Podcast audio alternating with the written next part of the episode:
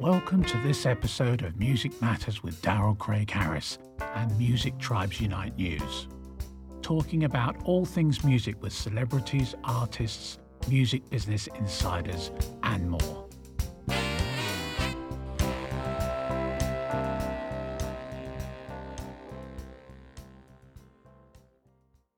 Alan Roy Scott, how are you doing today?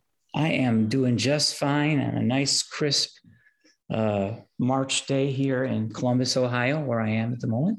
yeah, so you're visiting family out there, but you're actually I, I had a gra- I'm here. My my had a, I'm a grandfather now. My grandson Theo was awesome. born on New Year's Day, the first wow. day of the first baby of the new year, and I'm meeting him. I met him last night for the first moment. So yeah, I'm here visiting my son, his wife, and meeting my grandson. Yeah, that's exciting. And and I know, you know, like you, you like me, we're both super busy, crazy people.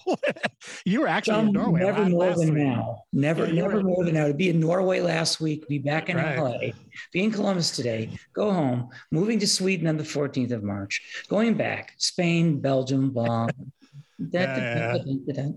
That's exciting. So uh, we were talking because you're actually, I mean, you have such a huge career and have had a very long career, even going back to uh, well, Abraham say, Lincoln. Abraham Lincoln, one of my first collaborators. Not quite that long. So uh, yeah, so you've done a lot. You're known eh, globally as a as a very well known songwriter, and you've done worked with a long list of artists, including Celine, Gloria Estefan, Patti LaBelle. It's a very very long list. Also, have done tons of TV and movies, soundtracks, yeah, Top Gun, America, Karate Kid, many more. You know other things. Staff writer at the TV show Fame back in the day with Debbie Allen and uh, right Janet Jackson. Yeah, that's awesome. So how did how did you get started in songwriting? And I know that's a big question, but how did that happen for you? Everyone, you know, first of all, I'm the first person to admit that I was lucky enough to come up in the golden age of songwriting, and and I. Hmm. I'm still very active now, and it's a new world. And we could talk all about streaming and the way things are then, and whatever. The point is, I came up in the golden age, so uh, everybody needs to have a break in. So I believe that that it's all about being prepared and having the talent you need and being able to take advantage of the opportunities. But you have to also have the break or the or the things that lead you to have the ability to use your talents and opportunities. So I had my my breaks as well. And my story, really quickly, the funniest thing is I, I trained, I was an actor. I was on Broadway in one of the early revivals of Hair. I was trained to be an actor and a musical theater person, but I always wrote songs on the side. I had a double interest in songwriting as a kid and also theater. So I was living in New York and I was leading the life of a uh, musical theater person auditioning for Godspell and Jesus Christ Superstar and love those shows. Summer stock Apple Dog commercials. I had an agent, Nathan Lane from the producers. Uh, yeah. He was one of my audition buddies. You know, awesome life. But right. anyway, I reached a point where I just reached a day where I said, I'm done. I really don't want to audition for one more Alpo food commercial. I'm really not cut out to be a performer. I'm much more comfortable being behind the scenes.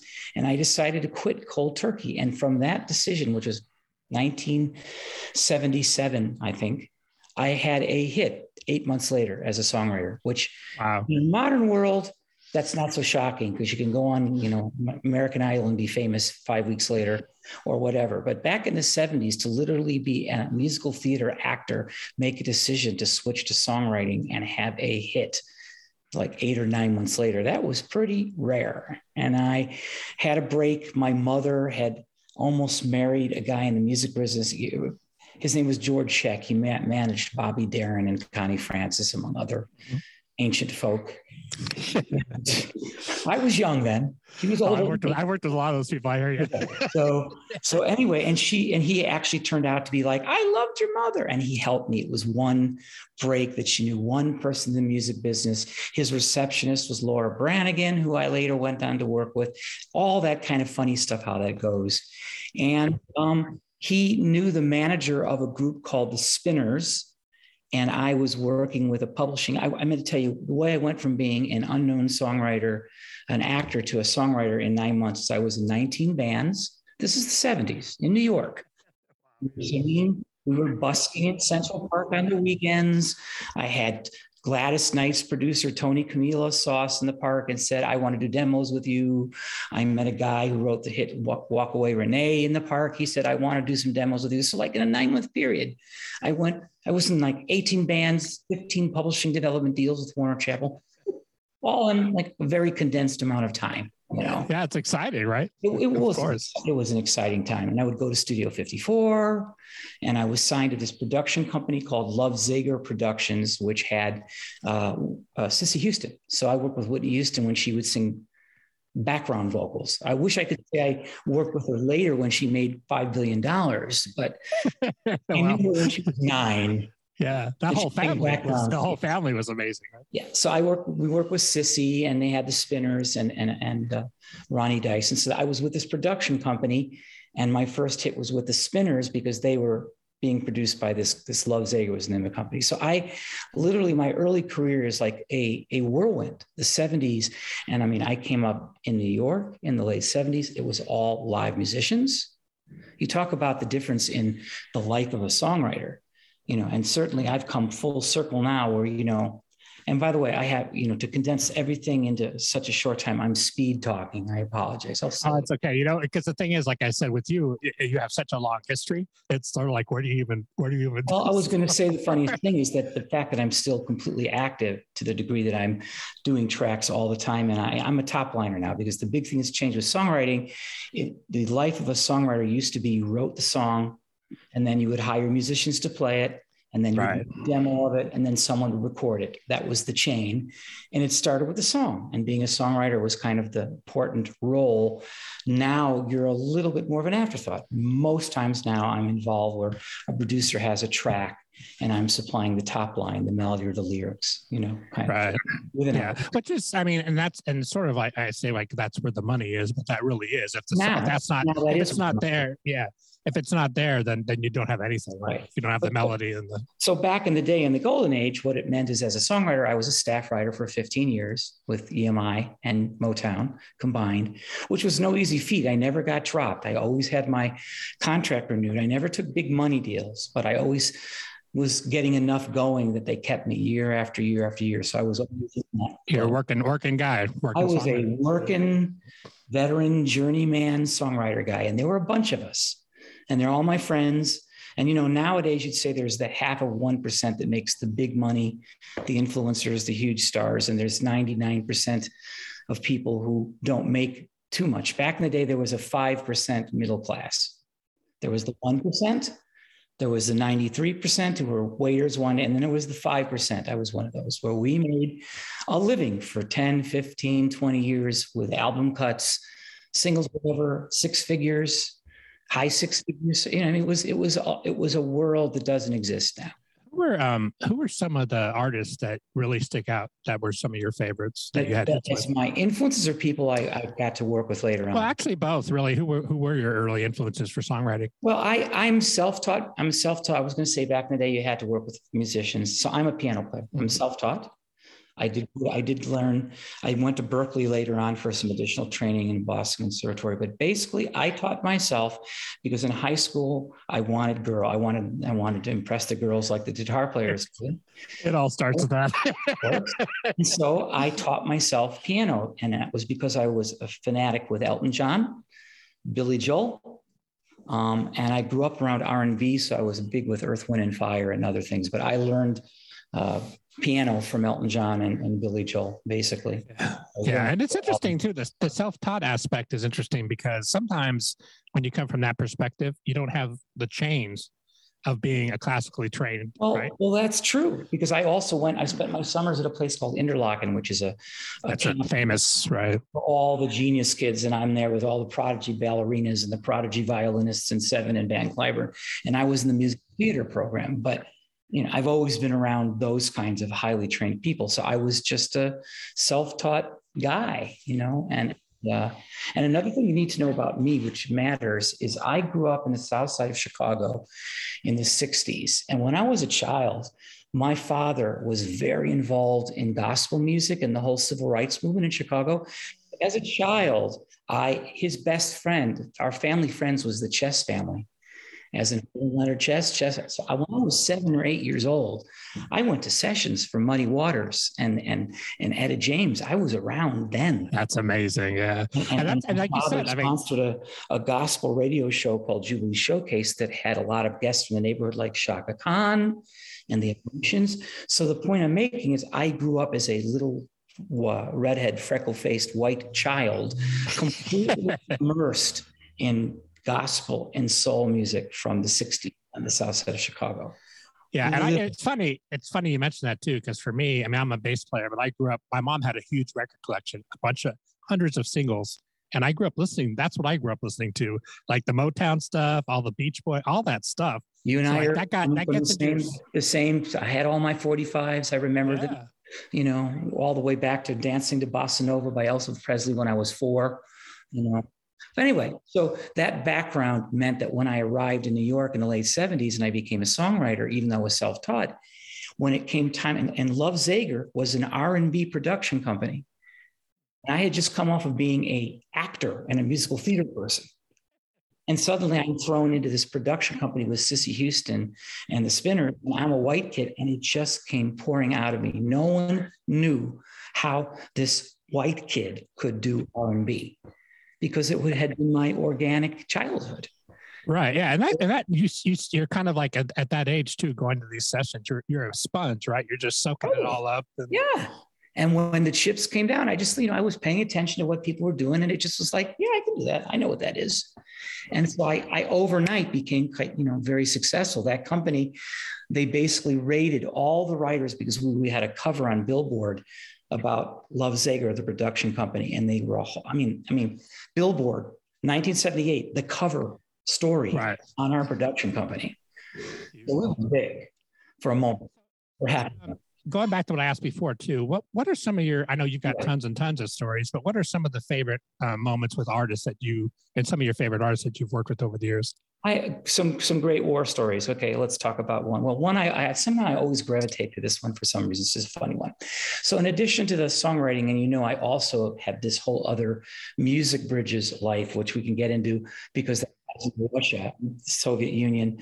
But my first music bridges project was in 1988 to the Soviet Union, where I brought Michael Bolton, Cyndi Lauper, Diane Warren, Mann and Weil, Leiber Stoll. I mean, the cream of the crop. We all went to Russia, to the Soviet Union, and wrote songs with Russians in Moscow. It was, anyway, Cyndi Lauper. Huge, uh, we should say there's a huge pop scene in Russia that we don't Absolutely. really know about here. And I'm still friends with all those official Soviet bands. The bass player from Autograph lived with me for a year. I spoke to him this week. He lives in Budapest now. Anyway, the way I used to do my uh, collaborations were by random lottery. I borrowed the Quincy Jones thing about leave your ego at the door. So I would bring all these famous people together and I'd say, You're going to write songs. I'm going to put your names in a hat and you're going to agree to work with what the gods choose. And then if you want to, you know, Diane Warren wrote on the side, she wrote, you know, Shelter for Taylor Dayne at night. But during the day, they were on my project and they were going to work with the Russians. Anyway, my publisher, who came with me, insisted that I put my name in the hats too. I tried not to because I didn't want the celebrities and the people thinking, "Oh, this guy's organized." Right, you try to stick yourself in there. you, you know, you know. Right. And I, but she made me do it, and so I put awesome. my name in the hat too. And I'll never forget this. So the names are drawn, and it was Cyndi Lauper, me, Frankie Previte, who wrote "I've Had the Time of My Life" from Frankie and the Knockouts, and a Russian guy. And from the back of the room, Cyndi Lauper yells out in front of everybody, you mean I got to write with the organizer? I love Cyndi too. I felt like two inches tall. But the point is that she turned out to be my favorite artist. I loved her. She is that way. She came with her boyfriend at the time, Dave Wolff was her manager. He came to Russia. And we she was so nice to me. In the end, I, I, wrote the song, wrote a great song. I contributed. I got to co-produce it with her in New York, and we became really. And I really saw that when someone is just truly themselves, it always works out. She she's one of many I've met like that.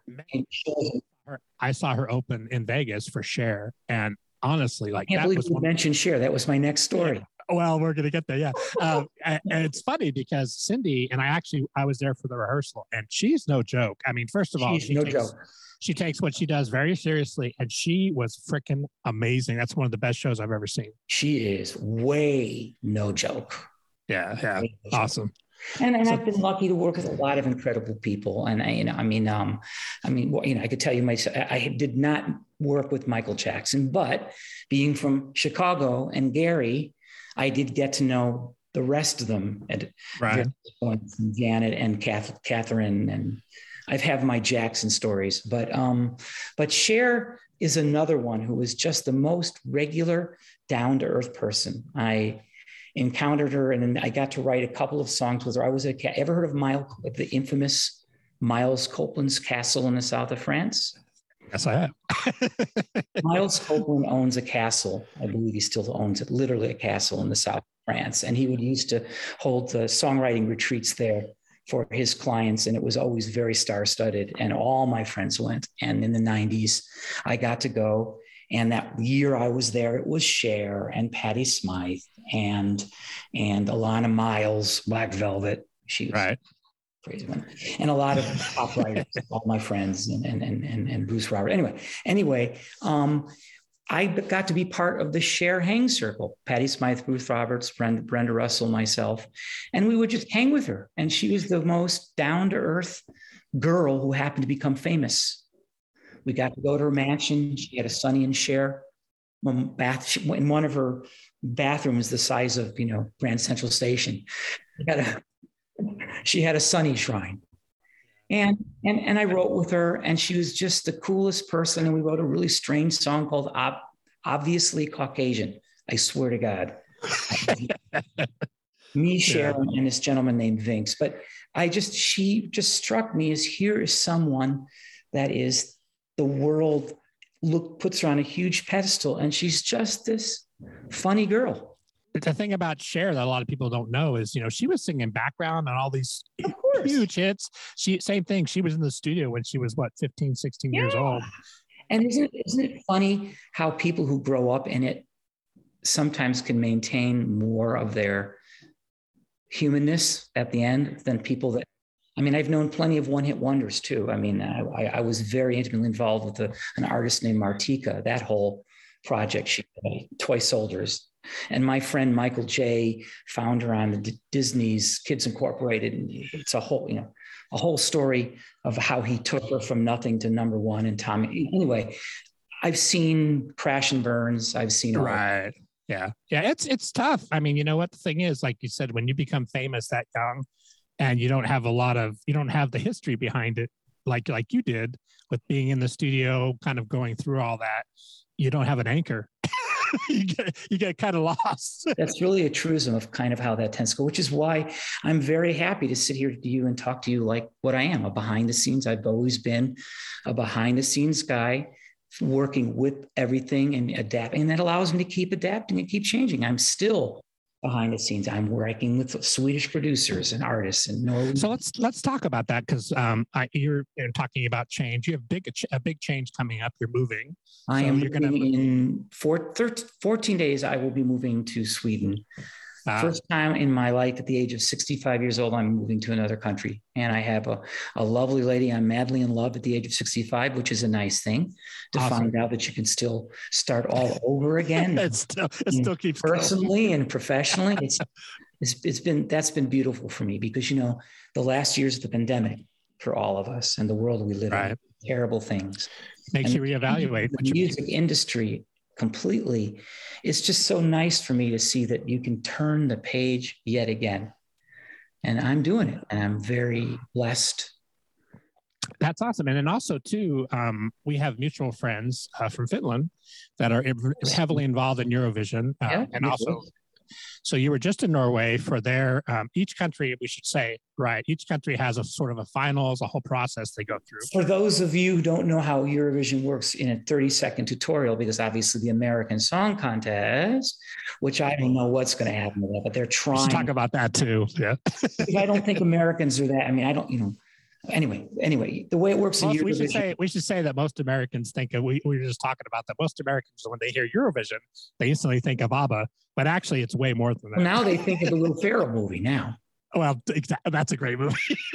now they think it's and, and you know the movie. thing about it, it is kind of like that because Will Ferrell did come to Eurovision. He did his research. He hung out.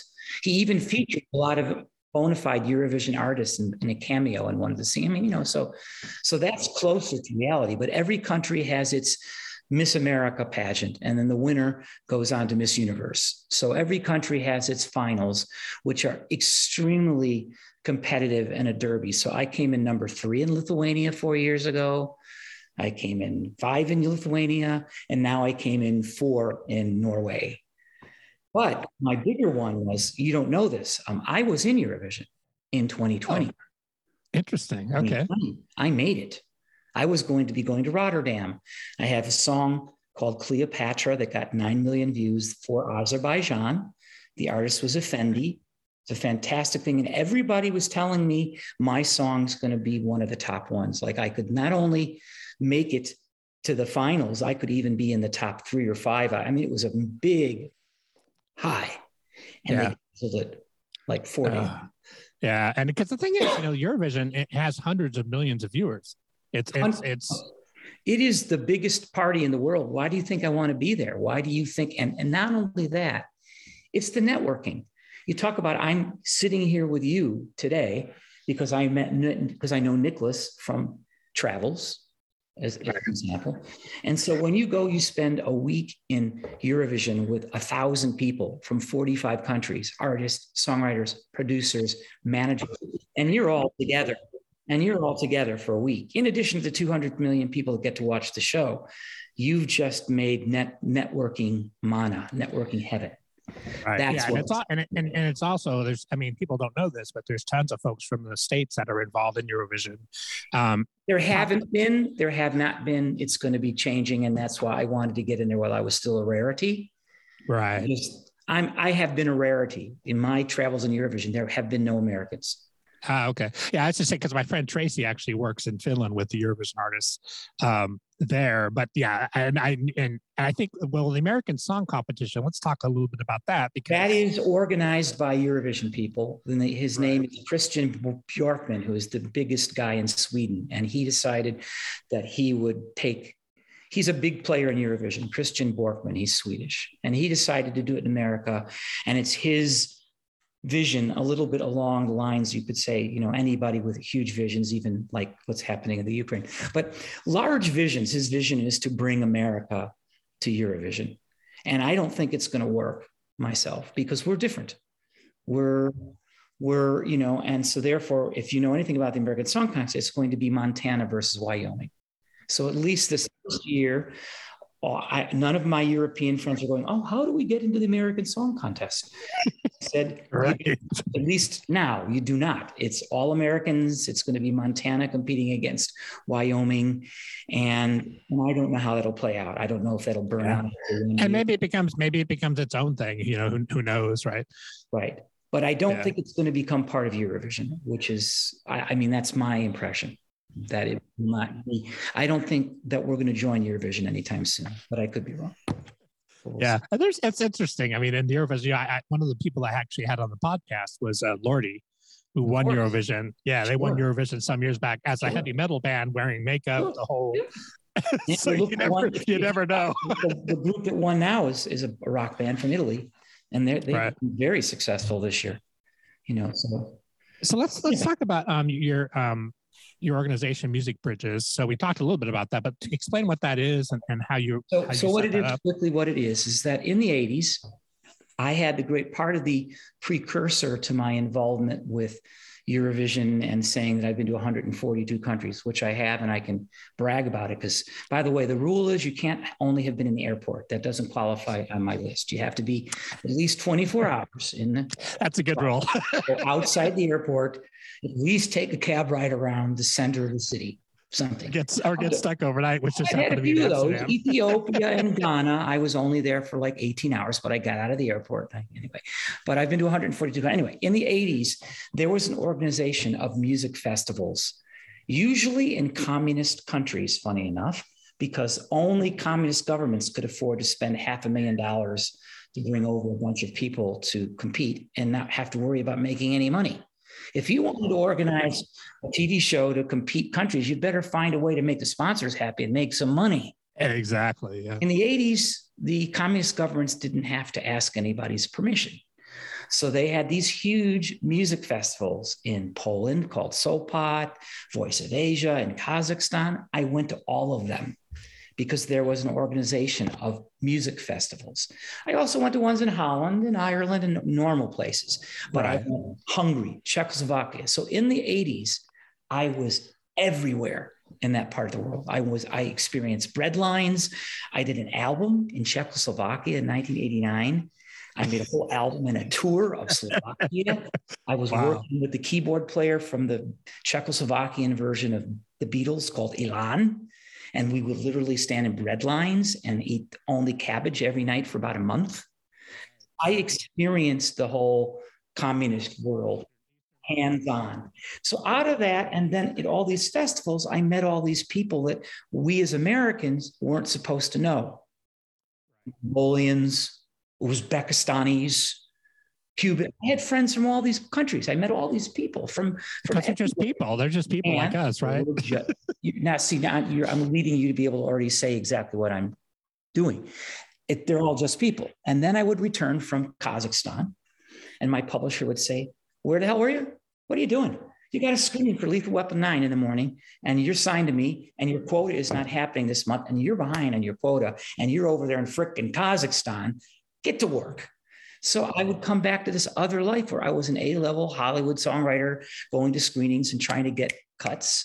And it dawned on me the disconnect between music as a powerful language tool versus the commerce. Right, versus the business, right? Sure. And I thought, what about, and, and I'm a songwriter. So I thought, what about a way of bridging those two together?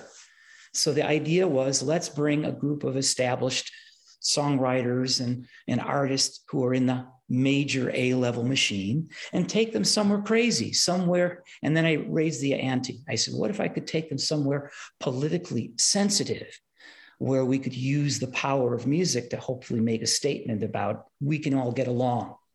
Right. And that was the genesis of the idea. And then what happened is because I have my friends in crazy places, my friend from Finland before Nicholas, one of my best brothers in life was named Antero Päiväläinen. Antero Päiväläinen.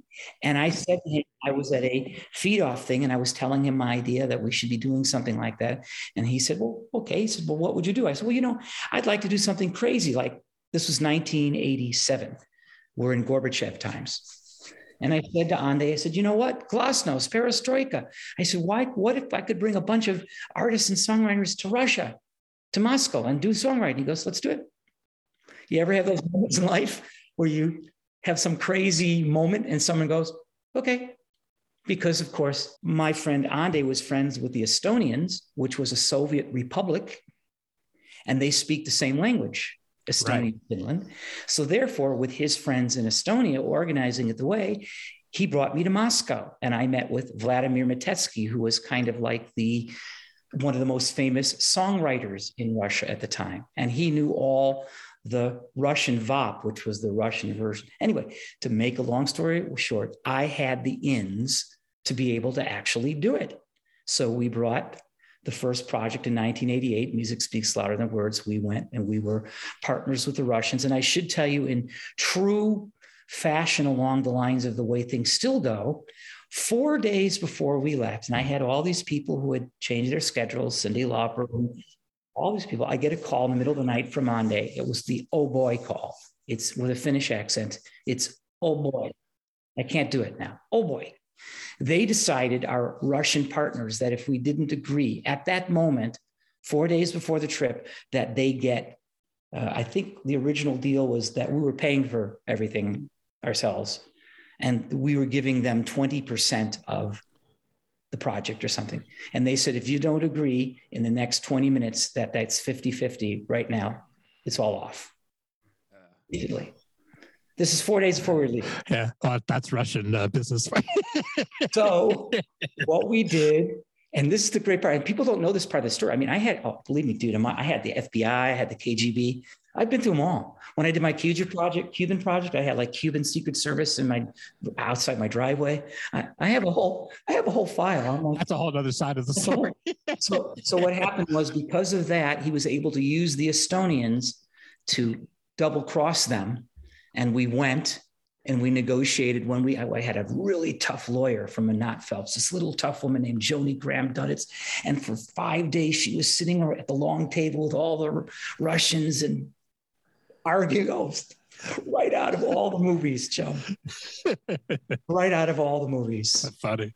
And and yeah. we eventually got through it and, and, and they threatened to send us home like four times during the week. And it was historic and everybody to this day, when I see Michael Bolton 30 years later, he always gives me a hug. Billy Steinberg just sent me his his uh, collection he just made, and he, everyone still tells him it was the greatest of their life. Desmond Child, Diane Warren, because because during that week, and, and the point of the whole story, Daryl, is that I I really felt I proved the point that music really is the universal language. Right. Yeah. I, I upped the ante pretty high. And I think everybody who took part in it was really changed them. It changed them. Because those people, I mean, even though they're, they're celebrities or famous, they're they have money or whatever, but they're still artists and they still want they're to humans. They're every well, you know that when you spend a whole life working around celebrities and people like that, everyone's just the same, and people forget that. And when switch goes on, Cher becomes Cher. Yep yeah, they know the game, but but still, they they want to interact, and that's part of how they write. That's part of they have to interact with people. So, so I feel very very fortunate that I've been an observer by being a behind the scenes person. So I've organized my biggest music bridges to date. My triumph of the seven or eight of them I did.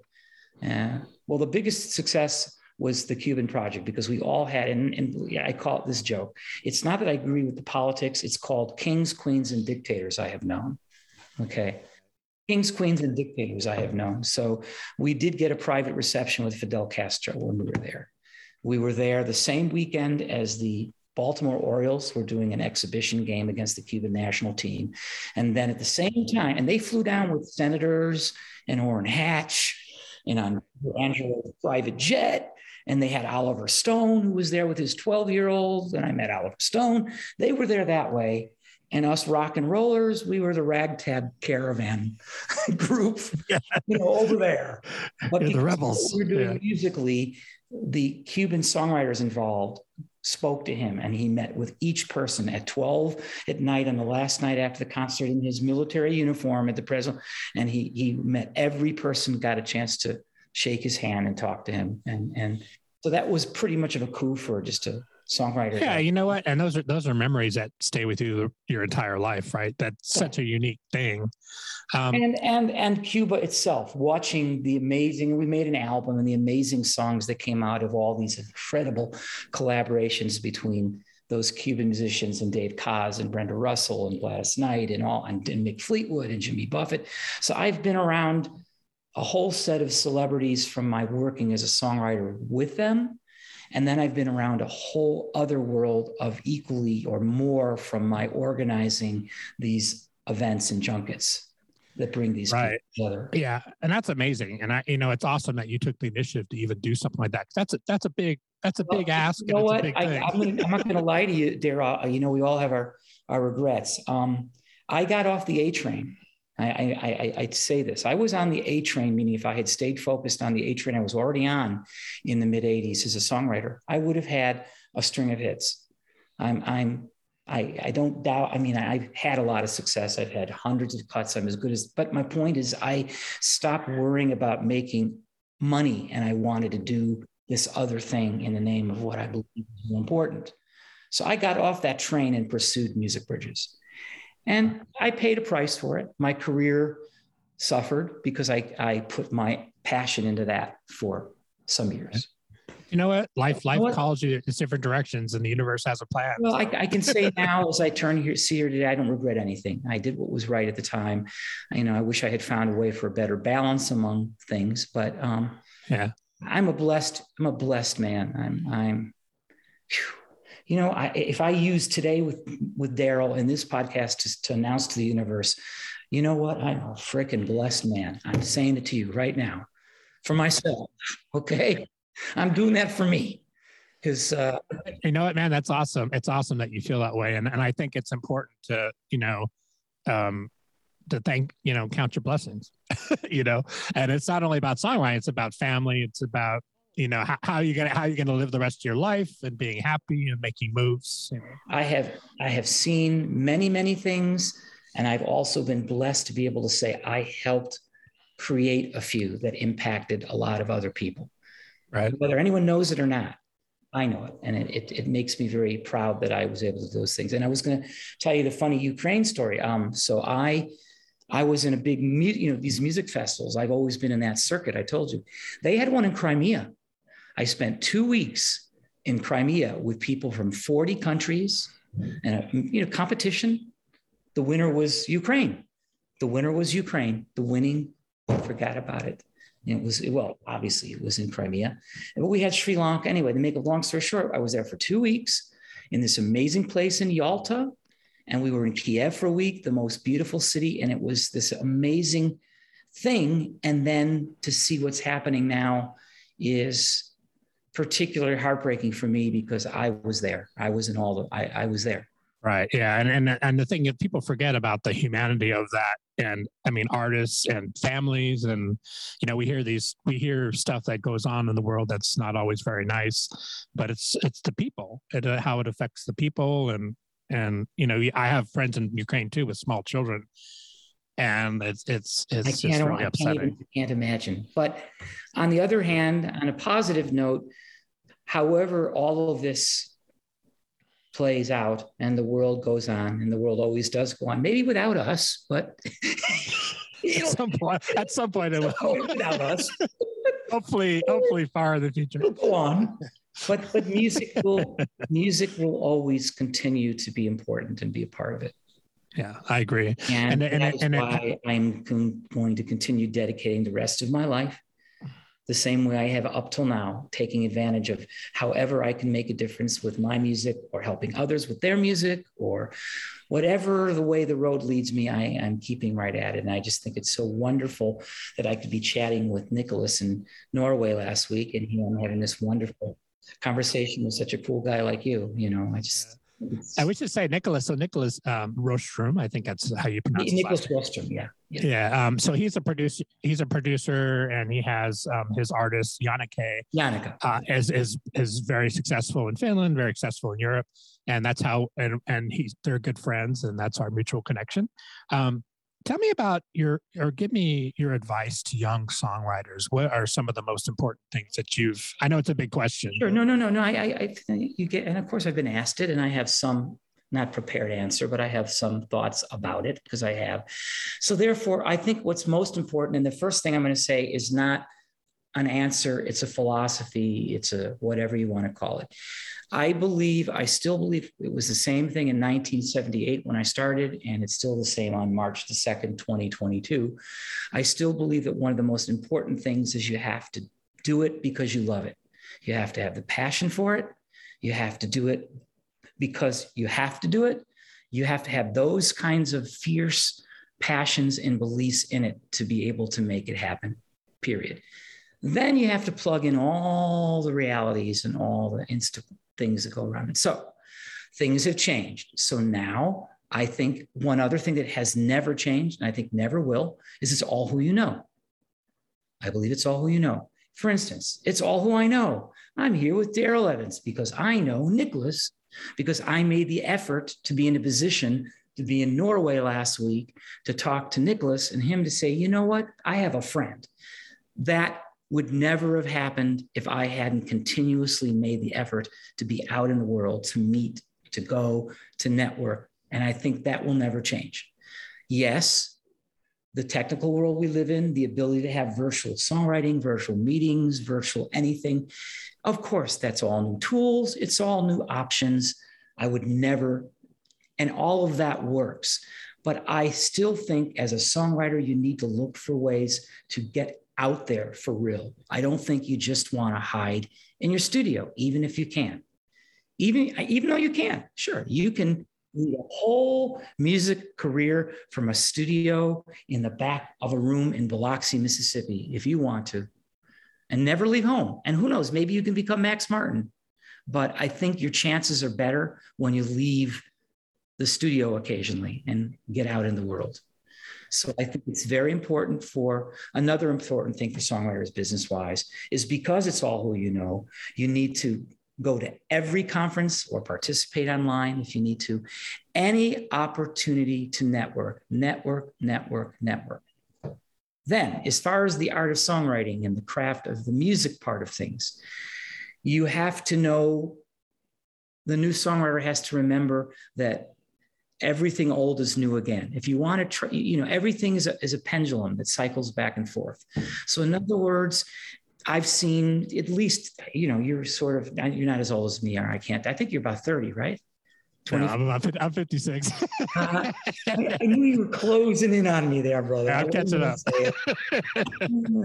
but I was going to say in our lifetimes, we've seen at least two or three pendulums whether it was disco to punk to grunge to boy bands to the beginning of rap to full on hip hop to electro to EDM. I mean, I was there when the first drum, I, I was around when Roger Linn was bringing drum machines around to studios and saying, "Hey, I've yeah. got this cool new machine you guys need to check out." Yeah, like that'll never work. Oh, It'll never work. Okay. so, so so the point is that everything will always evolve. And I think it's very, very important that you keep evolving with it, adapt or, uh, you know, you want me to, to quote you on a slogan, adapt or die. Right. I didn't coin it, but I believe it. Yeah. So that's for real. That's yep. like my version of that is jump in the deep end of the pool whenever you wake up. And if there is a swimming pool and there's another swimming pool of life thrown at you, head for the deep end. Yeah, it, it, requires a lot of bravery to be an artist. You know, well, or, or, or, or stupidity. But you know what? I would, putting myself down, I would say how stupid I am. But really, what I really think it is, I use the word, it's the passion. It's the passion. It may be stupidity, it may be many things as well.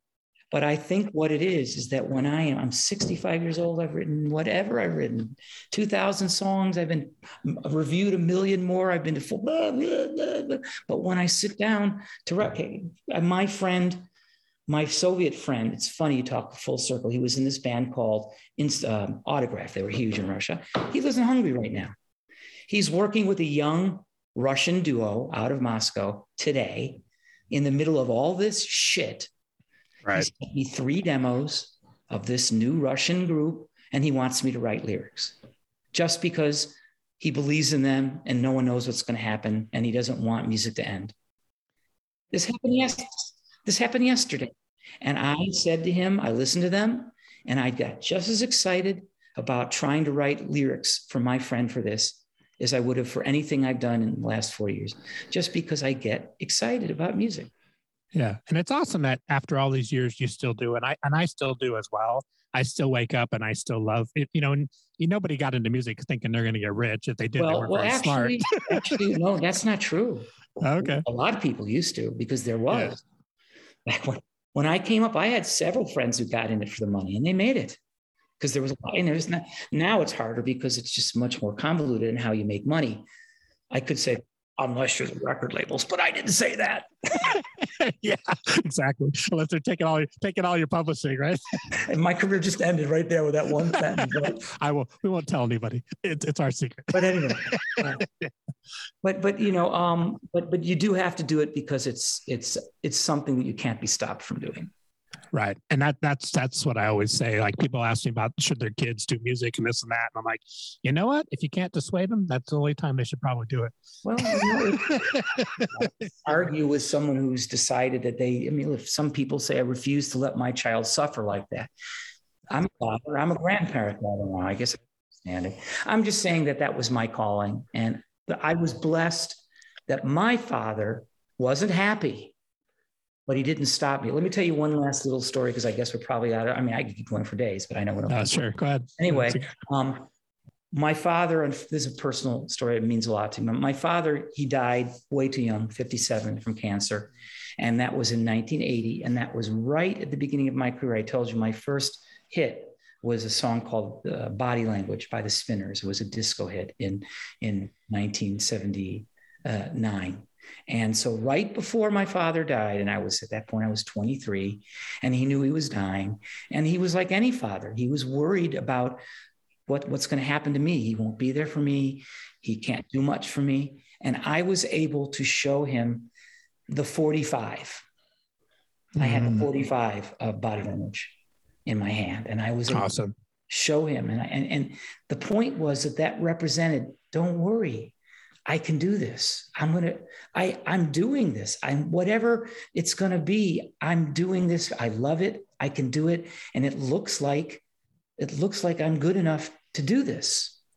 And I was able to uh, share that with him. That was. I'm I'm sorry. I'm still. That's okay. Still tear up on that one every time. Yeah. hey, you know what? It's for real.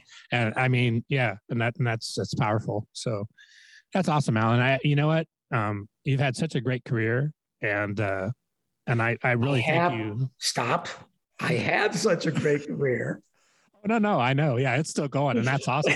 that's yeah. I know. No, it's you know what? I'll be working until I die, so that, that's okay. Well, I, I, get it. I can totally get it. me, me too. Me too. And yeah. you know what? And if, if, if I'm working till I die, and at the end, it's I'm mainly helping others, and it's not about me, and I'm still helping right. others. That's okay too, because I yep. I've done that all along the way. So there's there's no change there. I 100% agree with you. And making a difference and helping young people too, and helping them find their footing, and that's it's a, a powerful thing. Um, thank you so much for joining me. I, I know you know you're a busy guy, and you got a lot. The pleasure was all mine. Awesome. How can people find you online?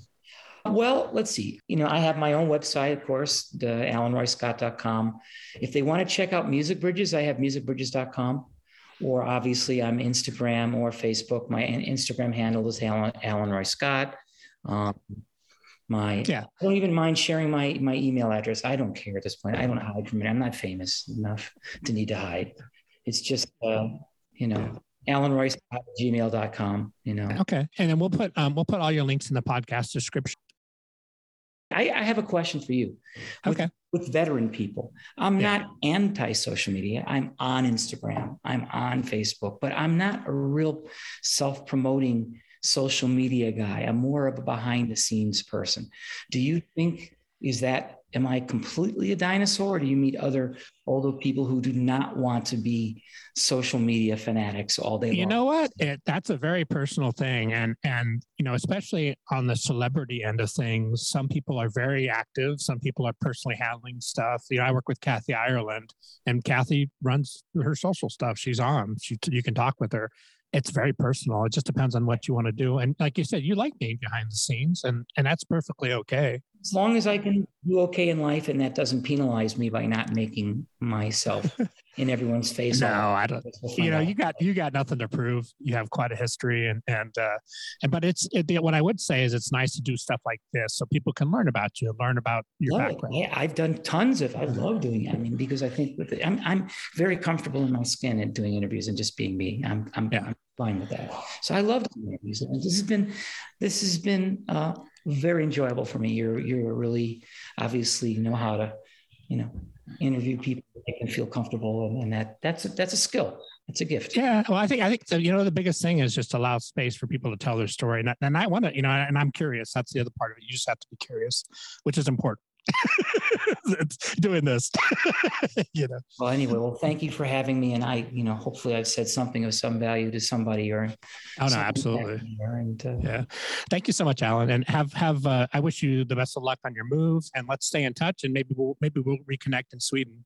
Uh, I'm, gonna be, I'm gonna send you some swedish meatballs? By the way my first swedish word köttbullar that's swedish meatballs that's, Sounds a little I went, I went to IKEA. I already had köttbullar at IKEA. I've taken a lot of shit along my life. there you go. All right, man. Hey, have a great day, Alan. Let's stay in touch. Thank you, Daryl. My pleasure. Oh, Thank you so Awesome. Right, Thank bye. you so much. Bye.